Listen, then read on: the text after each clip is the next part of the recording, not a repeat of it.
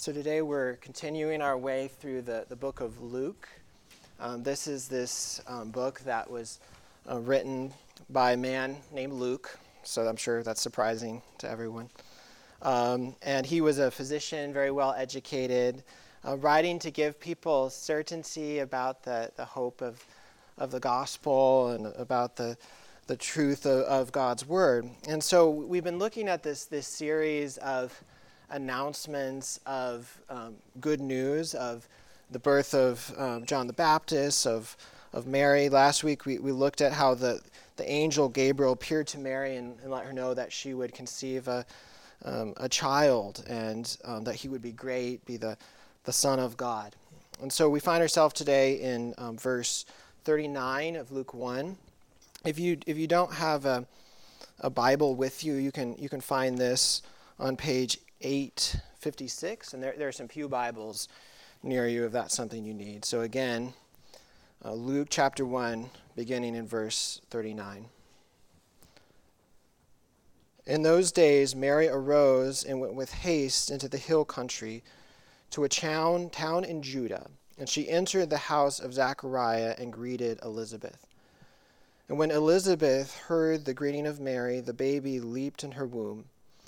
And Elizabeth was filled with the Holy Spirit, and she exclaimed with a loud voice, Blessed are you among women, and blessed is the fruit of your womb. Why is this granted to me that the mother of my Lord should come to me? For behold, when the sound of your greeting came to my ears, the baby in my womb leaped for joy. And blessed is she who believed that there would be a fulfillment of what was spoken to her from the Lord. This is God's word. Let's pray. Lord, we, we thank you for um, the joy that you've given us. We thank you for um, this the story of Elizabeth and, and, and Mary. And Lord, we pray that, that you would use it to comfort and encourage us um, in you, Lord. And we pray in Jesus' name. Amen.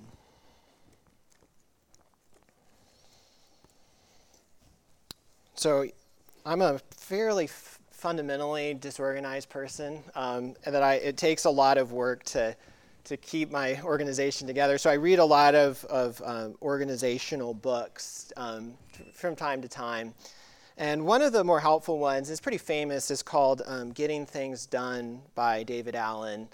Um, and it's it's really useful for disorganized people like me, just of how to structure to-do lists and all these kinds of things. Uh, but one of the things that, that he talks a lot about is essentially a way of deciding how to respond to the different things that come into your life, kind of the, the different inputs. And so he has you have a digital inbox, physical inbox, and so you can put all your random thoughts and things you need to do, things you need to respond to, things you want to do in the future, and then a way of kind of processing all of these um, inputs. So you say, well, what is it? Um, can I do anything with it? If not, you just you throw it away or file it or put it on your calendar to deal with later. Uh, or if you can deal with it, you decide is it multi-step, and if it's multi-step, you put it on a projects list. And so, you know, you don't need to learn his whole system right now. But the, the main idea, though, is that um, there's a way of being able to say when, it, when something comes into our life, is it actually important? do I need to do something with it now? How do I respond in, in a given situation? And what, what we see in, as we think about Christianity is a, a very similar idea that when, when Jesus comes into our lives in different ways, when he comes into the, the inbox of our, of our heart, how do we respond? Do we say, all right, I don't need to do anything with this, just kind of throw it in the trash? Do we say, all right, someday maybe I'll deal with this, and so I'll defer action on it, put it on my, my calendar to think about it a future time? Or do we take some sort of action actually in the moment? And so, what is the appropriate response to, to Jesus? And what we see here in the, this passage from Luke is Jesus coming into the, the experience of these, these people back in the, in the first century. They're coming into the, to the inbox of their life. And so we see their responses in, in different ways to Jesus. Um, and so, really, what we'll do is we'll look at the response of the, these three individuals in our text the response of Mary, John, and Elizabeth, and really how each of their individual responses teaches us something really important about how we actually respond to Jesus here today in the modern world in, in Garnet Valley. So, the, so first, let's look at the response of Mary. And last week we said that the angel Gabriel appeared to Mary, announced uh, virgin conception, and uh, said that she would give birth to a son through the power of the Holy Spirit, and, and that he would be great. He would be the Son of God. He would rule and reign forever as the Davidic king. He would be called Jesus because he would save his people from their sins. And, um, but then Mary asked a question. She said, Well, how am I going to know that this is going to be? And, and, it wasn't a question that was com- coming from a place of unbelief, uh, but a play, just, but still that question, how is this going to happen? And so the angel told her that her relative, Elizabeth, uh, had conceived. And she's older, so it was a miraculous conception as well, and that she was going to, to give birth to a son who's going to be the, the herald of the Messiah. And so as soon as the angel left, then Mary gets up and she heads out the door. And that's what we see in, in verse 39, if you look there in your Bible. It says, In those days, Mary arose and went with haste into the hill country to a town in Judah, and she entered the house of Zechariah and greeted Elizabeth. And so the, the basic setting's pretty clear. Uh, Mary travels from that backwater community of Nazareth in, in northern Israel all the way south to the hill country of Judea. So this is around the, the region of Jerusalem. And it was probably about a 100 mile trek, probably would take about uh, three days. Um, I mean, so that would be a hard, hard trip for a young girl. I mean, she's in her teens most likely. We don't know if she was going alone or going uh, with someone else.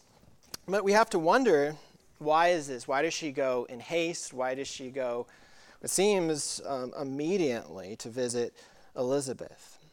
And it's always kind of dangerous um, and when, when we're reading the Bible to psychologize the different figures and, and try, especially if the text doesn't say what are they thinking, what are their, their deep inner motivations.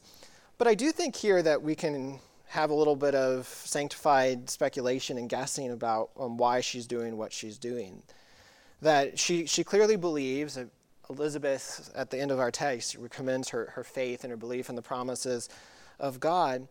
But I still think that she was longing for the encouragement of being around somebody who was also experiencing this mighty power of God at work in her life.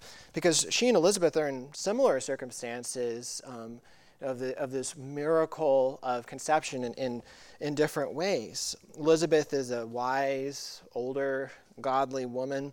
And I think Mary as well knew that she was going to have some some difficult times coming down the pike. I mean, she was going to, going to be misunderstood, potentially rejected by a lot of people for uh, being pregnant out of wedlock. And so she, she doesn't retreat to the desert, she doesn't go to solitude, um, but she actually is actively seeking out community, seeking out another believer for mutual encouragement and, and mutual strength. And I think that that is a really great example for us as well. That you know, we may not be in Mary's situation, none of us are, um, but yet when, when things are hard or, or when there's some difficulty in our lives, uh, it can be difficult, tempting at least to kind of retreat by ourselves. And yeah, there's a place for, for solitude, for sure. But, but what we see here is just a great picture where she, she knows, hey, I want to be around somebody who, who believes and who is experiencing God's work. And I want that, that mutual strengthening and encouraging. And I think that that's something that, that we're called to as well. And it's actually a really natural response to an encounter with Jesus, that Jesus comes into our life and he encourages, uh, encourages us and, and drives us into community with other people who are also experiencing his work. But that's not the, the only lesson that we we learn from Mary here in our text because after she arrives at Elizabeth's home, um, they, they interact, and we'll talk more about that in a second. But in, in verse uh, 46, so right after the passage that I heard read, Mary launches into what's called the Magnificat. It's named for just the, the first word of, of what she says in, in Latin. And it's this beautiful song of, of praise to God. Again, we'll, we'll talk about it next week, but just look at that the first verse there, the, uh, the first two verses, what she says, verse 46. Mary said, My soul magnifies the Lord, and my spirit rejoices in God, my Savior. So you notice just the, the two parts that she is magnifying God. You know, you think of putting a magnifying glass over something, just making it look larger. Um, not that we make God look larger, but it's pointing to God and saying that, that he is, He's great, He's majestic, He's, he's holy, that, that He's doing mighty, incredible things through Jesus to save His people from their sins. But then also, the, the second response she says is that she rejoices in God, her Savior. I mean, she, she recognizes her spiritual need of a Savior. Um, and, and she could have been tempted to go into just a place of, of spiritual depression um, because she's, she's going to be rejected, she's going to face hardship, and hardship that actually is going to follow her all the way to the, to the cross. I mean, of watching her, her son die um, and suffer. But her response here is not, is not fear, but it's that she rejoices. And so there's this, this wellspring of joy that comes up in her in a, in a response to, to Jesus entering into her life. And it's so similar to us that, that this response of, of joy is that just the natural response to, to Jesus coming to our life. But you might say, okay, well, if, if joy is, is a natural response, what does this actually look like? And, and we see then a really good picture of joy in the next person in our text. So we just looked at Mary, but notice that the reaction of, of John the Baptist.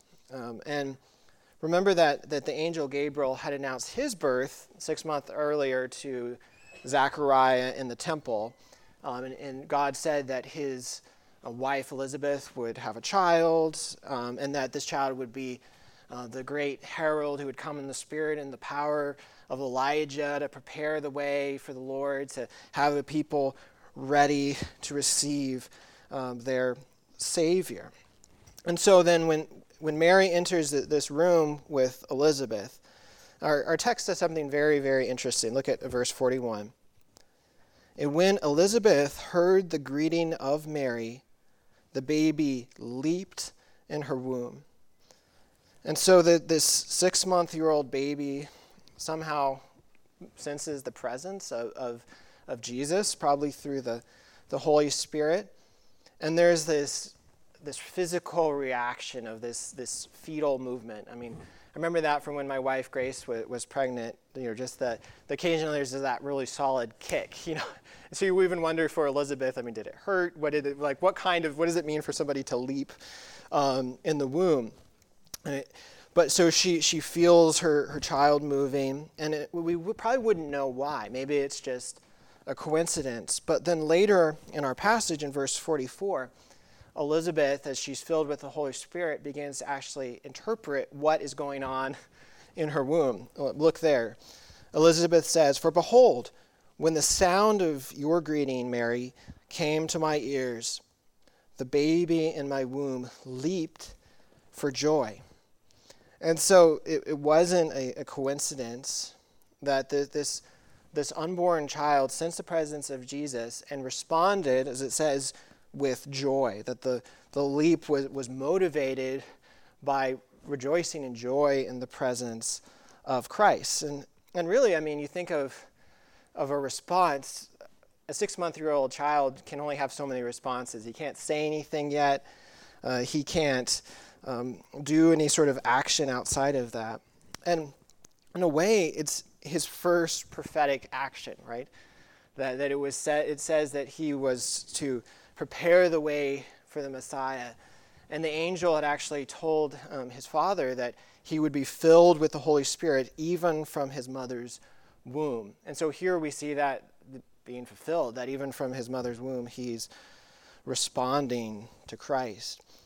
And I think that this is just a, a side note. It teaches us something very important about the inherent dignity and personhood of, of unborn children. That what, what's here isn't just a, a mass of cells or a random organization of, of, tissue, but it's a human person created in the, the image of God with, with value, a distinct identity. And we even know from, from science that, that babies in the womb can, after a certain point, can, can feel pain, are aware of their surroundings, are hearing um, sounds. And, and what we see here is also the, this unborn child experiencing joy as a natural response to the presence of, of Christ. And really, that is the most natural response to being in the presence of Christ is, is joy. And you, you think about, um, we used to have ducks when I was little, and the little baby ducks, the first time you'd put them in water, like they kind of would sink a little bit, but they would swim and float and just kind of head off. Um, that it was, it was natural for them to float. Or, or when, a, when a human baby tastes its mother's milk, that there was a response of wanting to to drink. And it's the same for somebody who is who's regenerate, who uh, is born again. That, that that that this natural response of of joy in what God is doing in the world. And that's why even as you kind of chart through Christ's ministry, this this theme of, of joy pops up over and over again. We see the, the angels rejoicing at Christ's appearance in chapter 2. We see the, the shepherds rejoicing when they come to the manger and see see Jesus. I mean, this is part of the reason that you know Christmas joys on you know wrapping paper and it's on cards and and it's sort of like the word hope. Like sometimes we don't think about what it what it means, but joy is such an important part of the the Christmas season because it's at this very res- immediate response of Jesus entering into life. And then of course it followed to the the Magi when they met Jesus. It says that they they rejoice. Um, on Palm Sunday, when Jesus enters uh, Jerusalem, the crowd rejoices. When the women come back from the empty tomb after the resurrection, they're rejoicing. When the disciples see Jesus alive, they rejoice. They rejoice at his ascension, they rejoice when the Spirit comes down at Pentecost. That it's this natural response. And that's why even the Bible talks about rejoicing so much. I mean, it's interesting if you have a concordance or some way of doing a, a word study, just look at the word joy and rejoice or rejoice, rejoices, um, and it pops up hundreds and hundreds of times. And here's just a, a few examples Romans 5 2. It says, Through him we have also obtained access by faith into the grace in which we stand, and we rejoice in hope of the glory of God. Um, and that's not just rejoicing because all circumstances are good, but that's rejoicing even in the midst of suffering and persecution. Or Philippians 4 4, Paul writing this from, from prison, um, he says, Rejoice in the Lord always. Again, I will say, rejoice. Or 1 Peter 1 8, it says, Though you do, do not now see him, Christ, you believe in him and rejoice with joy that is inexpressible and filled with glory. Or John 15 11, um, Jesus says that these things I have spoken to you, that my joy, the joy of Jesus, may be in you, and that your joy may be full. And that, that, that what is what Jesus is doing, that our joy might be full and complete in Christ. And so, with this in, in mind, then, I think that the question that we have to always ask ourselves is where are we in the joy in our, our life, in the joy that we have before the Lord? And I think depending on, on where we are, that's quite often we can look and see, I don't see a lot of joy welling up in my heart as a response to, to Jesus. And, and, that, and that's true that, that we go through different spiritual seasons um, in life. Um, but when we, when we don't see this kind of joy welling up within ourselves uh, that something something is wrong, something isn't quite working the way that it's supposed to work. You know, it's like the duck that gets in water and sinks, or um, or the the baby that refuses its mother's milk. It happens, but yet some step needs to be taken to address it. And so, what then are, are the, the steps, or what do we do if we don't sense this kind of joy welling up within us? Um, well, I mean, here's just a few few thoughts. Um, the first is to, to keep up spiritual disciplines in your life. That I think sometimes when we feel a lack of joy, that we want to just suspend everything that we're doing. Uh, and, but we should keep praying, reading our Bible, sharing our faith with others, worshiping with others, that, that nothing comes from cutting us off from the, the means that God has actually given to strengthen and to encourage us. But then the second thing I think when, we, when we're really longing and needing joy um, is the very thing we were saying with Mary, where she surrounded herself with somebody who could be um, an encouragement. And that's a great place of the church. So it's not that we just kind of keep things balled up in ourselves and just try to act like we have all kinds of joy when we actually don't. Um, but it's all right. I mean, somebody that you, tr- you trust, somebody who cares, who you can say, hey, I'm really struggling with joy. Um, and I think that, that quite often struggles flourish in darkness, or, and struggles flourish when they're hidden.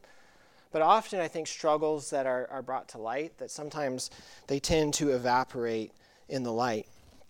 But then the, the next thing is that, yes, we go to, to others, but also go to the Lord in, in prayer.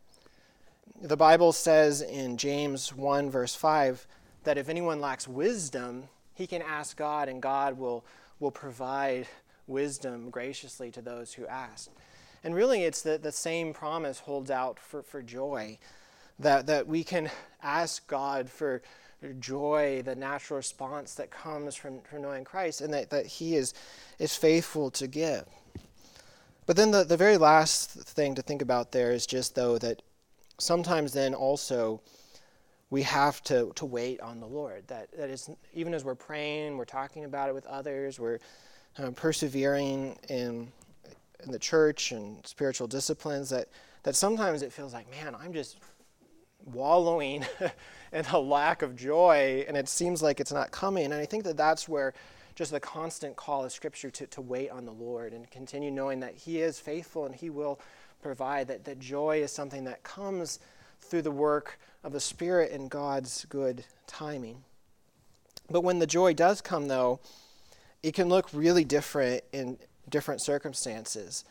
Because, I mean, first of all, there's different cultural responses to joy. Um, I mean, you just know this as you travel around the world, that not every culture responds the, the same way when they're excited. Uh, but then, even within a culture, different people respond in different ways. You know, some people it might be, you know, physical movement, like John leaping in the womb. Um, or so for some people, it's, it's speaking about God, as John will do later on in his ministry when he sees Jesus and says, Behold the Lamb of God who takes away the sins of the world.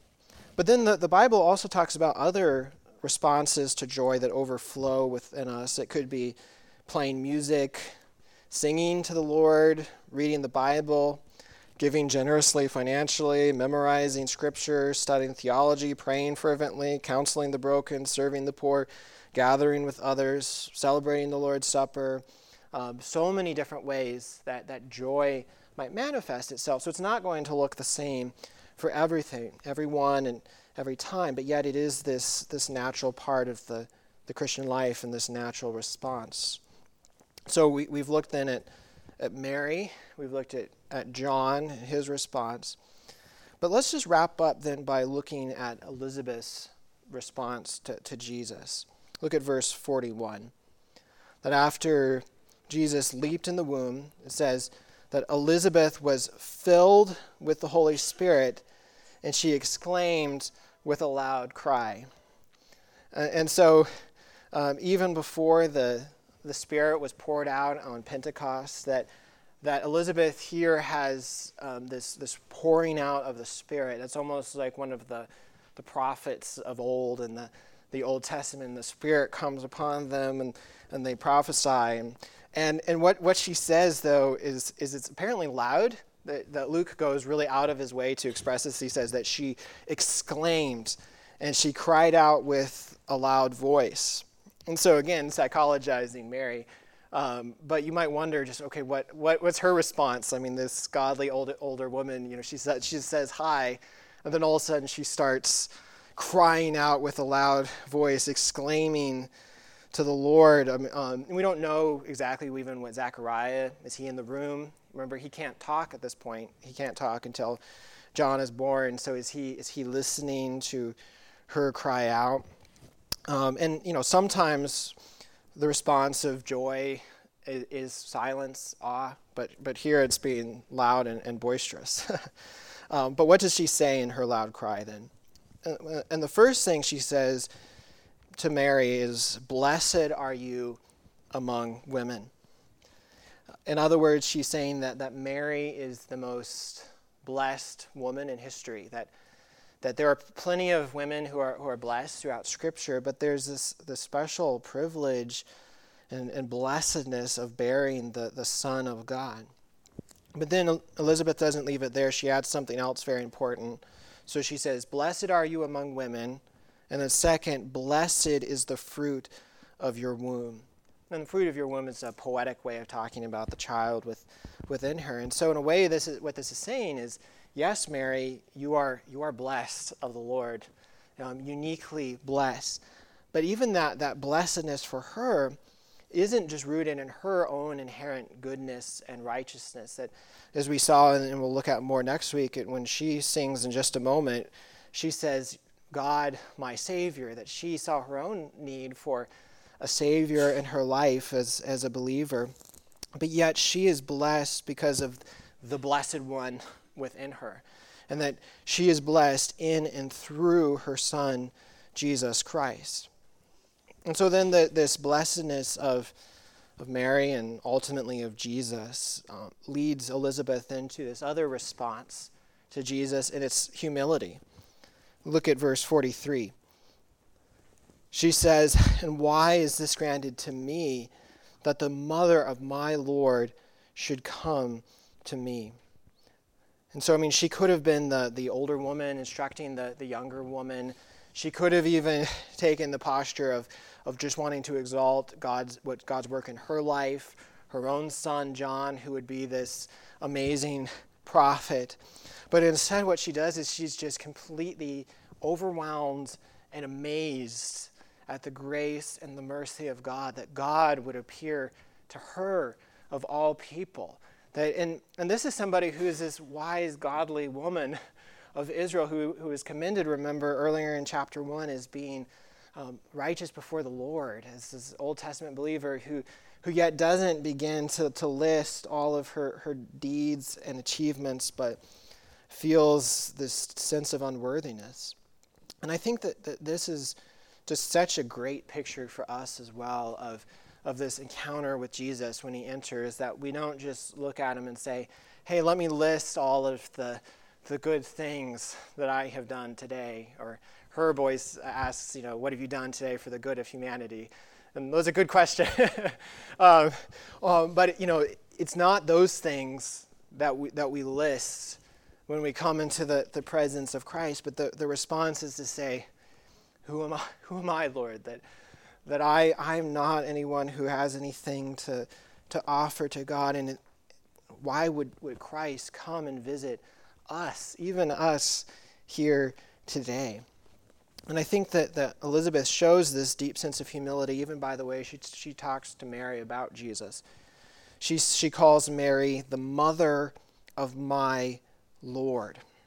And so, through the Spirit, she has this uncanny knowledge of Jesus' identity even before really anyone else is clearly seeing who Jesus is. But she knows this isn't just another baby, this isn't just a great prophet, um, this isn't just a good moral teacher that is in the womb, but this is the Lord. And not just a Lord, but she says, of my Lord. And the Bible just makes it so clear that this confession to say that Jesus is my Lord is at the very heart of the Christian confession. And the scripture says that if we confess that Jesus Christ is Lord and believe in our hearts that God raised him from the dead, that we will be saved. That's the, the root of, of Christianity.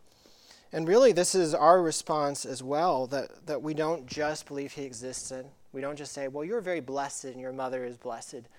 But we, we say, No, God, you are in the, the driver's seat of my life, that you are actually my Lord who rules and controls, and that my response is to say, Who am I, Lord, that my Savior would, would come to me? And I want to admit I can't do it and trust in you.